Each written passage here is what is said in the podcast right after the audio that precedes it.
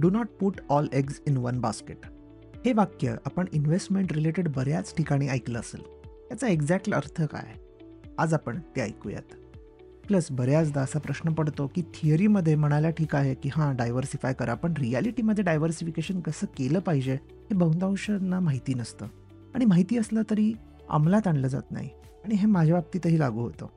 Theory खूप छान माहिती असते पण प्रॅक्टिकली करताना कुठेतरी आळस कंटाळा अधिक येतो असं मला वाटतं.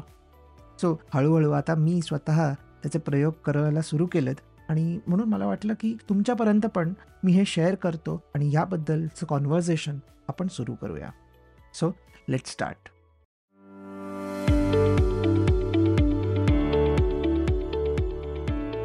this podcast is a labour of love हा पॉडकास्ट मला प्रोड्यूस करायला जेवढी मजा येते तेवढंच आय होप तुम्हालाही ऐकून याचा उपयोग झाला असेल. तर आता तुम्ही या पॉडकास्ट प्रोडक्शनमध्ये माझी साथ देऊ शकता.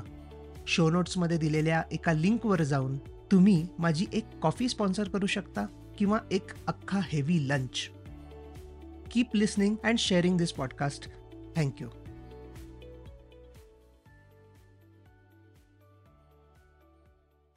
मुळात डायव्हर्सिफिकेशन का लागतं? हे जाणून घ्यायला कॉमन सेन्सचीच फक्त आपल्याला आवश्यकता आहे. मी जर सगळे पैसे एफमध्ये टाकले किंवा सगळे पैसे शेअर्समध्ये टाकले तर कुठेतरी काहीतरी रिस्क येऊ शकते. कुठेतरी मला कमी रिटर्न्स मिळू शकतात कुठेतरी जास्त रिटर्न्स मिळू शकतात. रिस्क आणि रिटर्नचं जाळं आपल्या भोवती सारखंच पसरत राहतं आणि मग आफ्टर अ पॉईंट जर आपण एफ मध्येच सगळे पैसे टाकले असतील तर आपल्याला कमी रिटर्न्स कमी इन्फ्लेशन हेज आपल्याला मिळेल. म्हणजे इन्फ्लेशन जरी खूप वाढत असेल तर आपल्याला एफ डीचे रिटर्न्स इन रिअल सेन्स म्हणजे interest rate minus inflation rate असं जर कॅल्क्युलेशन केलं तर आपल्याला खूप कमी रिटर्न्स मिळतात. आणि प्लस त्याच्यात टॅक्सही गेला तर आणखीनच कमी रिटर्न्स आपल्याला मिळतात. सो फक्त एफ डी किंवा फक्त डेट ज्याला आपण म्हणतो त्याच्यातच टाकले तर आपल्याला हा प्रॉब्लेम येतो. फक्त इक्विटीमध्ये टाकलं तर काय प्रॉब्लेम होईल की रिस्क वाढत जाईल आपली आणि आपल्याला सारखं ट्रॅक करावं लागेल की अरे आपली व्हॅल्यू कितीला पोचली आज घसरलं तर नाही ना मार्केट हे सगळं आपल्याला टेन्शन देऊ शकतं आपल्याला एक प्रॉब्लेम क्रिएट करू शकतात आणि जर आपले कष्टाचे पैसे असतील तर आपल्याला खूप काळजीपूर्वक ते मॅनेज करायला लागतात. त्यामुळे हंड्रेड पर्सेंट एफ डीमध्ये रिटर्न्स कमी आहेत आणि हंड्रेड पर्सेंट इक्विटीमध्ये किंवा शेअर्समध्ये रिस्क खूप आहे. सो आपल्याला ते दोन्ही नको आहे. काहीतरी आपल्याला एक समतोल साधायला पाहिजे आणि त्यासाठी डायव्हर्सिफिकेशन उपयोगाचं असतं. सो बेसिक आपल्याला एक काही गोष्टी अनालाइज करायला हव्यात. ते म्हणजे पोस्ट टॅक्स रिटर्न्स आणि पोस्ट इन्फ्लेशन रिटर्न्स किती आहेत? एफ डीमध्ये ते साधारणपणे एखाद दोन टक्केच आहे. म्हणजे समजा दहा टक्के जर एफ डीवरती आपल्याला रेट ऑफ इंटरेस्ट असेल जो सध्या नाही आहे सध्या सात टक्के वगैरे आहे पण अज्युम करूयात की दहा टक्के आहे तीस टक्के टॅक्स कापला म्हणजे उरले सात टक्के. इन्फ्लेशन किंवा महागाई आपल्याकडे पाच ते सहा टक्के असते. सो पोस्ट टॅक्स आणि पोस्ट इन्फ्लेशन आपले रेट ऑफ इंटरेस्ट झाला एक किंवा दोन टक्के. म्हणजे आपले पैसे जेमतेम वाढत आहेत कारण इन्फ्लेशनच महागाईच अर्धे पैसे खाऊन टाकते आणि टॅक्स अर्धे पैसे खाऊन टाकतात. त्यामुळे आपले एक दोन टक्केच आपले पैसे वाढत आहेत. पण yes there is a argument for F D की सगळेच पैसे आपल्याला इक्विटीमध्ये घालायचे नाहीत. थोडे आपल्याला डेटमध्ये एफ डीमध्ये ठेवायचे आहेत. पण मग आपल्याला त्याच्यात चेक करावं लागेल की कुठल्या एफ डीमध्ये किंवा कुठल्या डिबेंचरमध्ये बॉन्डमध्ये थोडे पैसे जास्त मिळतील आपल्याला. हे थोडं आपल्याला होमवर्क करावं लागेल. म्हणूनच इथे डायव्हर्सिफिकेशन उपयोगाचं येतं की आपल्याला काय काय गोष्टींमध्ये इन्व्हेस्ट करायला हवे. या सगळ्या गोष्टींना असेट क्लास असं म्हणतात. सो इक्विटी म्हणजे शेअर मार्केट डेट म्हणजे एफ डी किंवा बॉन्ड गोल्ड म्हणजे सोनं चांदी आणि रिअल इस्टेट. हे साधारणपणे बेसिक आपण म्हणू शकतो की असेट क्लासेस आहेत ज्यात आत्तापर्यंत लोकांनी ह्यात इन्व्हेस्ट केलेलं आहे. एक्सपर्ट सांगतात किंवा एक ट्रेडिशनल पॉईंट ऑफ व्ह्यू असा आहे की स्टॉक मार्केटमध्ये आपलं प्रपोर्शन साठ टक्के असायला पाहिजे सिक्स्टी पर्सेंट आणि डेटमध्ये फोर्टी पर्सेंट सो सिक्स्टी फॉर्टीचं हे असेट अलोकेशन असं पण एक नाव आहे. सिक्स्टी फोर्टीचं असेट अलोकेशन झालं पाहिजे असं एक ट्रेडिशनल मत आहे.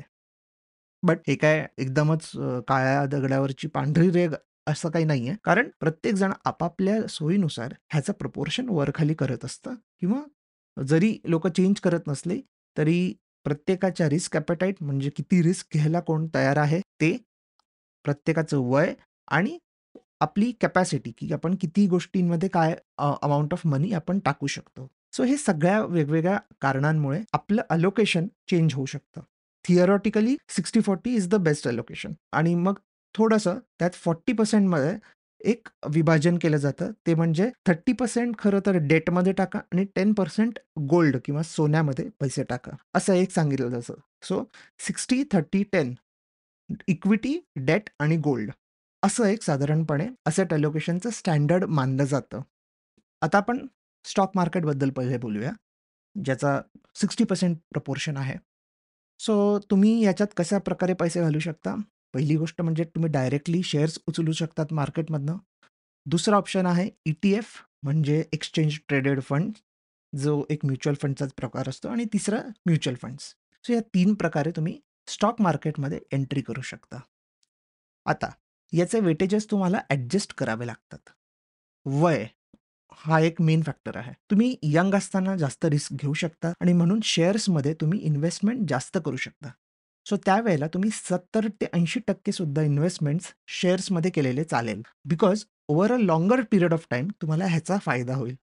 आणि हळूहळू जसजसं जसं तुमचं वय वाढत जातं, तसं-तसं तुम्ही इक्विटीमधलं प्रपोर्शन कमी करायचं. असा एक साधासा नियम आहे. आता तो कमी का करावा? कारण वय वाढतं, तेव्हा आपल्याला रिस्क कमी हवी असते. म्हणजे एकदम म्हातारपणी तुम्ही 70% शेअर्समध्ये इन्व्हेस्ट केलेलं असेल, तर उद्या तुम्हाला इमर्जन्सी फंडिंगची गरज पडली आणि शेअर मार्केट नेमकं त्याच वेळेला कोसळलं, तर तुमचे सगळे सेव्हिंग्ज निघून जातील आणि मग तुम्हाला पैसे उरणार नाही. आणि म्हणूनच या 2-3 कारणांमुळे असं म्हणतात, की म्हातारपणी जास्त शेअर्समध्ये इन्व्हेस्ट करू नये. पण मग आता आपल्याला कसं कळणार, की कधी कुठले किती पर्सेंट शेअर्समध्ये, किती पर्सेंट डेटमध्ये टाकावे? तर याचा एक रूल ऑफ थंब आहे. तो म्हणजे 100 मायनस तुमचं वय एवढं प्रपोर्शन शेअर्समध्ये तुम्ही अ, इन्व्हेस्ट करू शकता. सो बेसिकली जर माझं वय 30 आहे, तर त्या लॉजिकनुसार 100 minus 30 70 so 70% proportion my total portfolio value can be into equity असं त्याचं लॉजिक आहे. मग त्यामध्ये अजून अ, लोकांनी वेगवेगळे व्हेरिएशन्स केलेले आहेत, जे तुम्ही पण स्वतःसाठी एक नियम आखू शकता. अ, लोकांचं म्हणणं आहे, की 100 नका घेऊ, ज्याच्यातनं तुम्ही मायनस करता. त्याऐवजी जर तुम्हाला आणखीन कॉन्झर्वेटिव्हली करायचं असेल, म्हणजे तुम्हाला रिस्क कमी घ्यायची असेल आयुष्यात थोडीशी, तर लाईफ एक्स्पेक्टन्सी घ्या. सो तुम्ही अझ्युम करा, की तुम्ही 80 वर्षापर्यंत जगणार आहात. सो 80 मायनस 30 म्हणजे 50. सो 50% इन्व्हेस्टमेंट शेअर्समध्ये करा. सो तुम्ही स्वतःसाठी एक रूल आखू शकता आणि मे बी 2-2 वर्षांनी किंवा 3-3 वर्षांनी किंवा दर वर्षाला तुम्ही या रूलप्रमाणे जाऊ शकता. बट या रूलप्रमाणे जाण्यामध्ये कधी-कधी असं होतं, की अरे, जेव्हा मला खूप जास्त पैसे कमवायची संधी मिळते, तेव्हा मी इक्विटीमधनं बाहेर जातोय. सो तो एक प्रॉब्लेम होतो. म्हणजे जर मार्केट वर जात आहे तर अ, तुम्हाला हवं आहे, की तुमचा प्रपोर्शन इक्विटीमध्ये जास्त असायला पाहिजे, सो दॅट तुम्ही त्याचा फायदा घेऊ शकता. आणि म्हणूनच दुसरा एक पॉइंट असतो, जो डायव्हर्सिफिकेशनमध्ये इम्पोर्टंट असतो आणि तो म्हणजे इकॉनॉमिक सिच्युएशन काय आहे? जर मार्केट खूप छान चालू असेल, तर तुम्हाला त्यावेळेला इक्विटीमध्ये प्रपोर्शन जास्त पाहिजे. करेक्ट? बिकॉज तुम्हाला जेवढे गेन्स मिळवता येतील, तेवढे तुम्हाला मिळवायचे असतात. आणि जेव्हा मार्केट एकदम खराब कंडिशनमध्ये आहे, तेव्हा पाहिजे असतं, की नाही मला रिस्क कमी पाहिजे आणि मला स्टडी स्टेडी इन्कम पाहिजे, जे मला डेटमध्ये किंवा एफ-डीमध्ये, बॉन्ड्समधून मिळणार आहे आणि म्हणून त्यावेळेला तुम्हाला डेटमध्ये गुंतवलेलं पाहिजे. आणि म्हणूनच प्रत्येक इकॉनॉमिक सिच्युएशनप्रमाणे आपल्याला आपलं पोर्टफोलिओ वरखाली करावं लागतं आणि ते करणं इम्पॉर्टंट आहे. अदरवाईज आपण एका टिपिकल सायकलमध्ये अडकून जाऊ. सो जेव्हा शेअर्स शेअर मार्केट चांगलं असेल आणि आपल्याकडे पैसे इन्व्हेस्टेड कमी असतील, तर आपल्याला त्याचे रिटर्न्स मिळणार नाहीत आणि जेव्हा शेअर मार्केट अगदीच डाऊन असेल आणि त्याच वेळेला आपल्या आपण भरपूर जास्त शेअर मार्केट्समध्येच इन्व्हेस्टेड असू, तर मग कुठेतरी आपल्याला प्रॉब्लेम होऊ शकतो. आपले अख्खे सेव्हिंग्स निगेटिव्ह जाऊ शकतात. त्यामुळे इकॉनॉमिक सिच्युएशननुसार हालचाल केली पाहिजे. सो यात एक बेसिक नियम आहे आणि तो म्हणजे जेव्हा मार्केट खूप खाली घसरलेलं असतं, तेव्हा बाय करायचं आणि जेव्हा मार्केट खूप वर गेलेलं असतं, तेव्हा सेल करायचं. त्यामुळेच जेव्हा मार्केटमध्ये रिसेशन असतं, त्यावेळेला पैसे ऑब्व्हियसली एकदम धडकन सगळे पैसे घालू नये, पण हळू-हळू जेव्हा मार्केट कमी, कमी, कमी, कमी होत जाणार, त्यावेळेला नेमकं आपल्याकडे पैसे असले पाहिजेत शेअर मार्केटमध्ये घालण्यासाठी. आता सध्याची सिच्युएशन काय आहे? असं म्हटलं जातं, की 2024 मध्ये यूएसमध्ये, युरोपमध्ये जगभरात रिसेशन येऊ शकतं.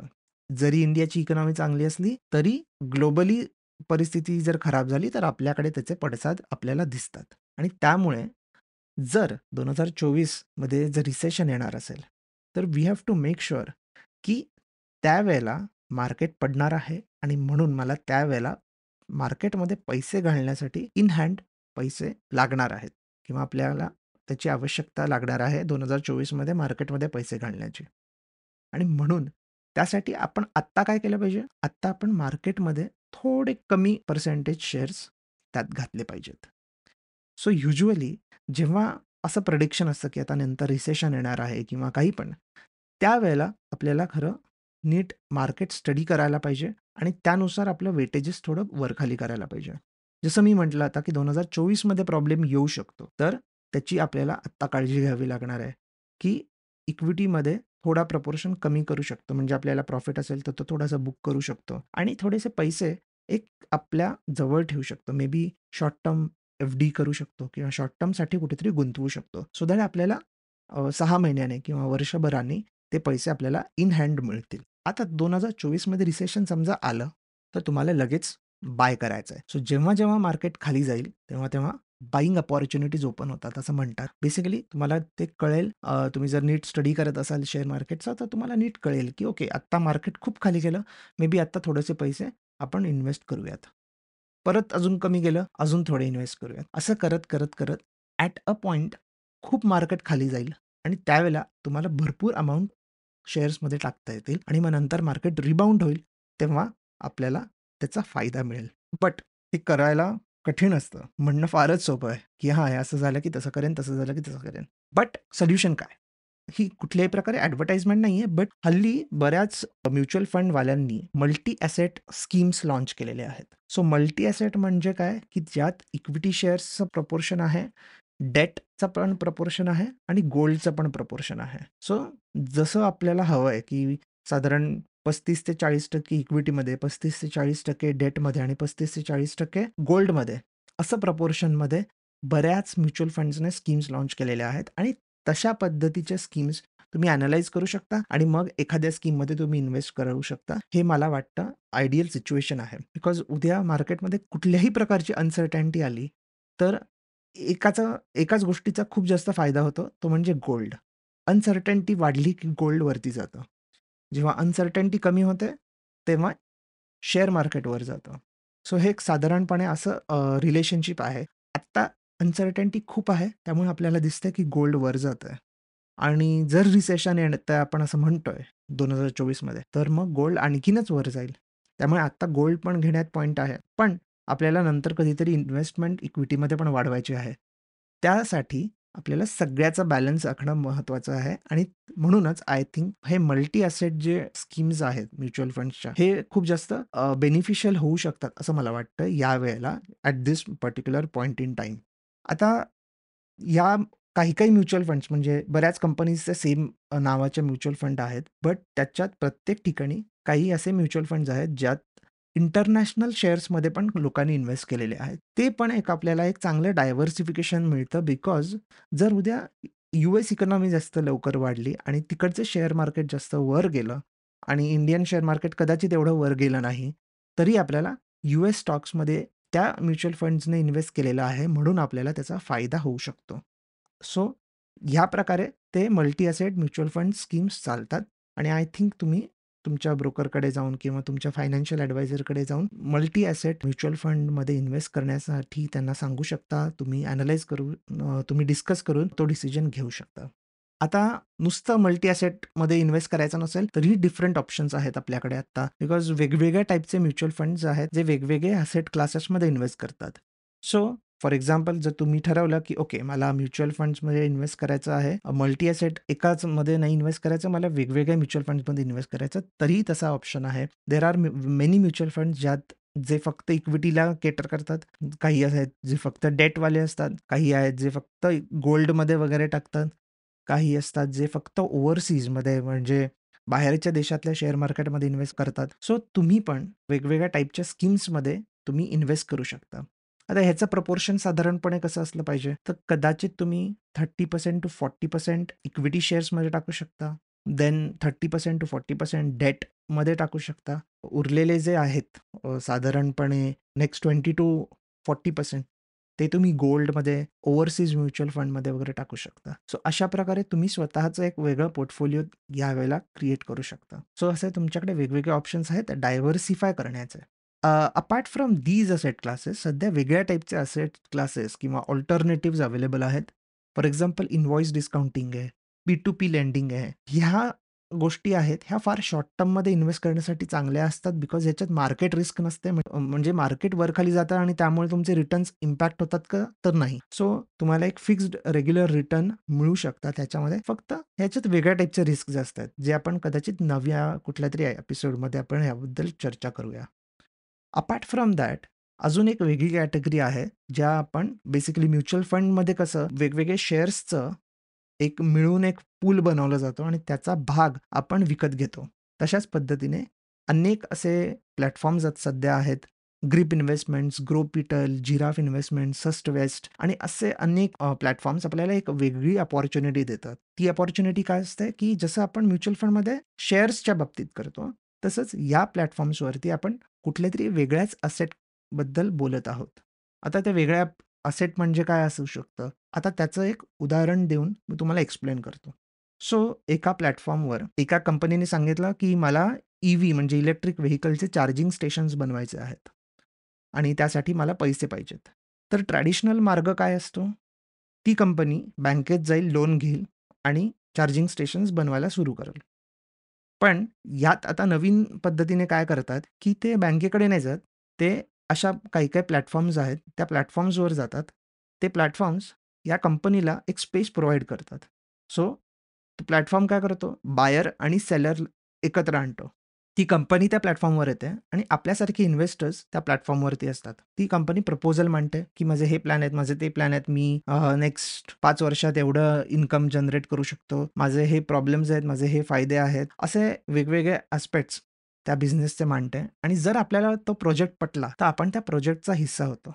म्हणजे आपण काय एक लाख रुपये टाकले त्याच्यामध्ये आणि असे एक लाख एक लाख करत शंभर लोकांनी एक लाख टाकले, तर त्यांच्याकडे शंभर लाख रुपये आले.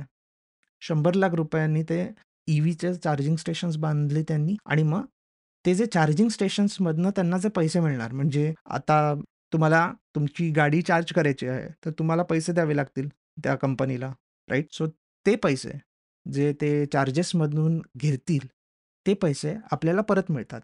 बट त्यावरती इंटरेस्ट पण मिळतो आपल्याला. सो ते आपल्याला सांगतील, की नाही मी तुम्हाला दर क्वार्टरला 14% पर ॲनमच्या रेटने तुम्हाला पैसे देत जाईन. सो 14% चांगला रेट ऑफ इंटरेस्ट आहे. सो 14% दर क्वार्टरला आपल्याला पैसे मिळत जातात आणि अशा प्रकारे बेसिकली ही स्कीम वर्क करते. सो एक प्लॅटफॉर्म असतो, जो त्या कंपनीला प्लॅटफॉर्म देतो आणि आपल्याला एक प्लॅटफॉर्म देतो, की ओके आता तुम्ही बोला, तुम्ही इन्व्हेस्ट करा आणि तुम्ही पैसे घ्या आणि नंतर आफ्टर जे काही अग्रीड टर्म्स अँड कंडिशन्स असतील, त्याप्रमाणे तुम्ही परत लोकांना पैसे परत करा. It is just like a bank. Instead of तो बँकमध्ये जाण्याऐवजी तो आपल्याकडे येतोय आणि आपण मी एकटा शंभर करोड किंवा शंभर लाख रुपये त्या प्रोजेक्टमध्ये इन्व्हेस्ट करू शकत नाही. म्हणून माझ्यासारखे अनेक शंभर हजार लोक एकत्र येतात आणि तो प्रोजेक्ट फंड करतात. सो अशा प्रकारे सॉर्ट ऑफ जे crowd funding cum investment platform जे झालेलं आहे सध्याचं मार्केट, त्यात खूप आपल्याला अपॉर्च्युनिटीज मिळतात. याच्यात एक फायदा असतो, की मार्केट रिस्क नसते. म्हणजे शेअर मार्केट प्रमाणे किंवा मार्केट वेगळं काहीतरी चाललंय मार्केटमध्ये आणि त्यानुसार तुमचे रिटर्न्स वर-खाली होत आहेत, असं होत नाही. युज्युअली फिक्स्ड असतात. ते फिक्स पेमेंट्सच आपल्याला मिळतात. पण ह्यात वेगळे प्रॉब्लेम्स काय आहेत? वेगळे अडथळे काय आहेत? ते म्हणजे जर ती कंपनी बुडली तर? किंवा जो प्लॅटफॉर्म आहे तो बुडला तर काय? किंवा त्यांनी ईव्हीचे चार्जिंग स्टेशन्स बांधले, बट त्यांना तेवढी इन्कम जनरेट करता आली नाही, तर काय? असे वेगवेगळे प्रॉब्लेम्स येतात. पण जर तुम्ही संतुष्ट असाल, की ही मेकॅनिझम खूप चांगली आहे, तो बिझनेस खूप चांगला आहे आणि ती जी कंपनी आहे, जर ती फे फॉर एक्झाम्पल एकदम फेमस कंपनी असेल, तर तुम्ही ऑटोमॅटिकली त्या कंपनीला ट्रस्ट करता. बट ती फेमस कंपनी नसेल, तर मे बी तुम्ही तेवढं ट्रस्ट करणार नाहीत. आणि मग तुम्ही त्या प्रकारे तुम्ही ॲनलाईज करून तुम्ही निर्णय घेऊ शकता, की अशा पर्टिक्युलर स्कीममध्ये इन्व्हेस्ट करायचं की नाही. जसं मी आत्ता ईव्हीबद्दल बोललो, तसेच वेगवेगळे प्रोजेक्ट्स आहेत, वेगवेगळे असेट्स आहेत. फॉर एक्झाम्पल काही प्लॅटफॉर्म्स आहेत, जे फक्त फार्मिंगवर अवलंबून आहेत. काही प्लॅटफॉर्म आहेत, जे रिअल इस्टेटवरती अ, सिम सिमिलर टाइपचं बिझनेस करतात. सो असे अनेक वेगवेगळ्या सेक्टर्समध्ये वेगवेगळे प्लॅटफॉर्म्स आहेत. ते तुम्ही एक्सप्लोर करू शकता. मी स्वतः एका ठिकाणी अशा स्वरूपाचं इन्व्हेस्टमेंट केलेलं आहे. ऑब्व्हियसली आत्ता अमाऊंट खूप स्मॉल टाकलेली आहे. बिकॉज माहिती नाही काय आहे. सो एक एक्सपेरिमेंट म्हणून आणि थोडं एक नॉलेज मिळावं आणि थोडेसे पैसे पण मिळावे यासाठी म्हणून थोडी अमाऊंट टाकलेली आहे. सो तुम्ही पण ट्राय करू शकता अशा वेगवेगळ्या प्लॅटफॉर्म्समध्ये आणि तो एक डायव्हर्सिफिकेशनचा अँगल येऊ शकतो. जसं आधी तुम्हाला प्लॅटफॉर्मची नावं सांगितली तुम्ही ते प्लॅटफॉर्म्स ऑनलाईन चेक करू शकता, त्यांची माहिती मिळवू शकता आणि त्याचे अनेक रिव्ह्यूज तुम्हाला ऑनलाईन मिळतील. लोकांनी याबद्दल लिहिलं पण आहे आणि लोकांनी YouTubeवर व्हिडिओज पण बनवले आहेत. सो तुम्ही ते चेकआउट करू शकता. आता अजून काय डायव्हर्सिफिकेशनमध्ये अँगल येतो. इक्विटी मार्केटमध्येच मार्केट कॅपिटलायझेशननुसार शेअर मार्केटमध्ये वेगवेगळ्या कंपनीचं विभाजन केलेलं असतं. मार्केट कॅपिटलायझेशन म्हणजे त्या कंपनीचे किती शेअर्स मार्केटमध्ये आहेत आणि सध्याची त्यांची काय प्राईस आहे. याचं जे प्रोडक्ट मिळतं दॅट इज मार्केट कॅपिटलायझेशन. आता त्यात वेगवेगळे स्लॅब्स आहेत, की प ह्या पर्टिक्युलर अमाऊंटच्या वर असेल तर ती लार्ज कॅप आहे. या पर्टिक्युलर अमाऊंटच्या खाली असेल तर ती स्मॉल कॅप आहे आणि त्या दोन्हीच्या मध्ये असेल तर ती मिड कॅप आहे.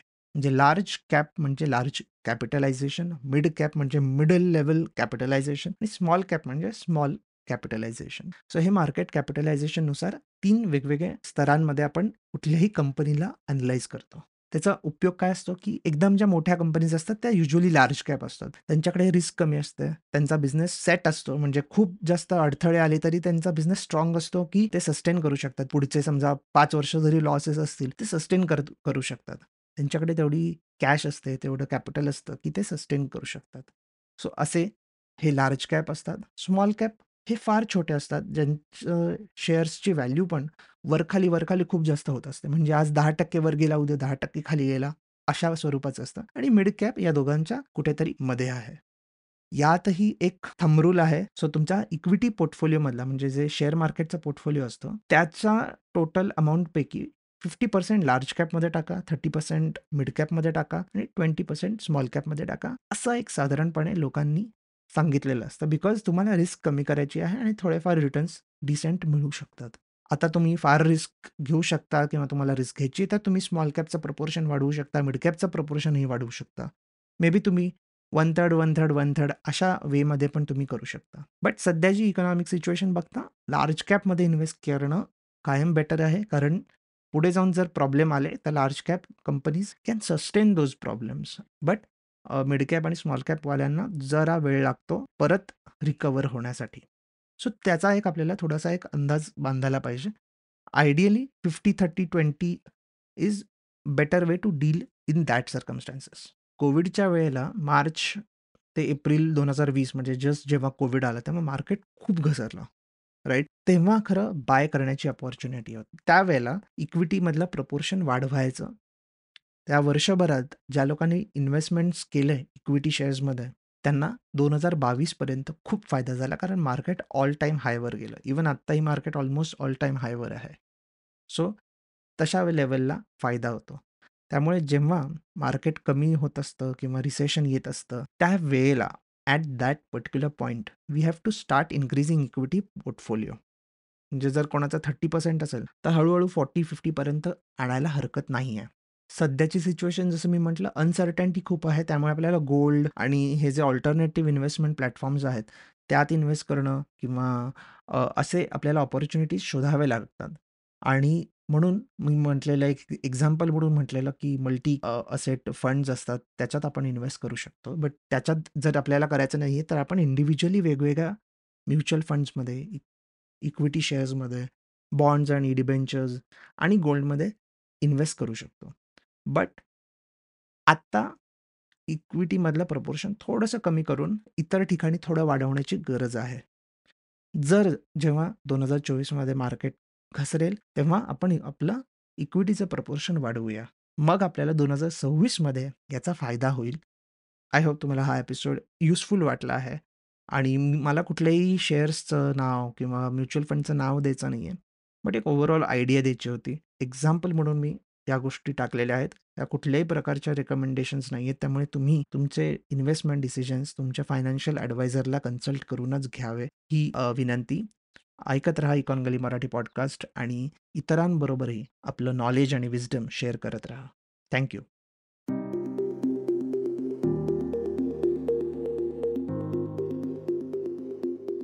तुम्ही हा एपिसोड स्पॉटीफाय ॲपल पॉडकास्ट ब्रिंच pods Gaana Jio Saavn Amazon music Wink music apps icon गलीच्या वेबसाईटवर आणि कुठल्याही लिडिंग पॉडकास्ट ॲप्सवर ऐकू शकता. मी दर सोमवारी नवीन एपिसोड घेऊन येतो. तुमचा फीडबॅक आणि सजेशन्स शो नोट्समध्ये दिलेल्या माझ्या ब्लॉग लिंकड इन किंवा ट्विटर अकाउंट्सवरून मला नक्की कळवा. See you in the next week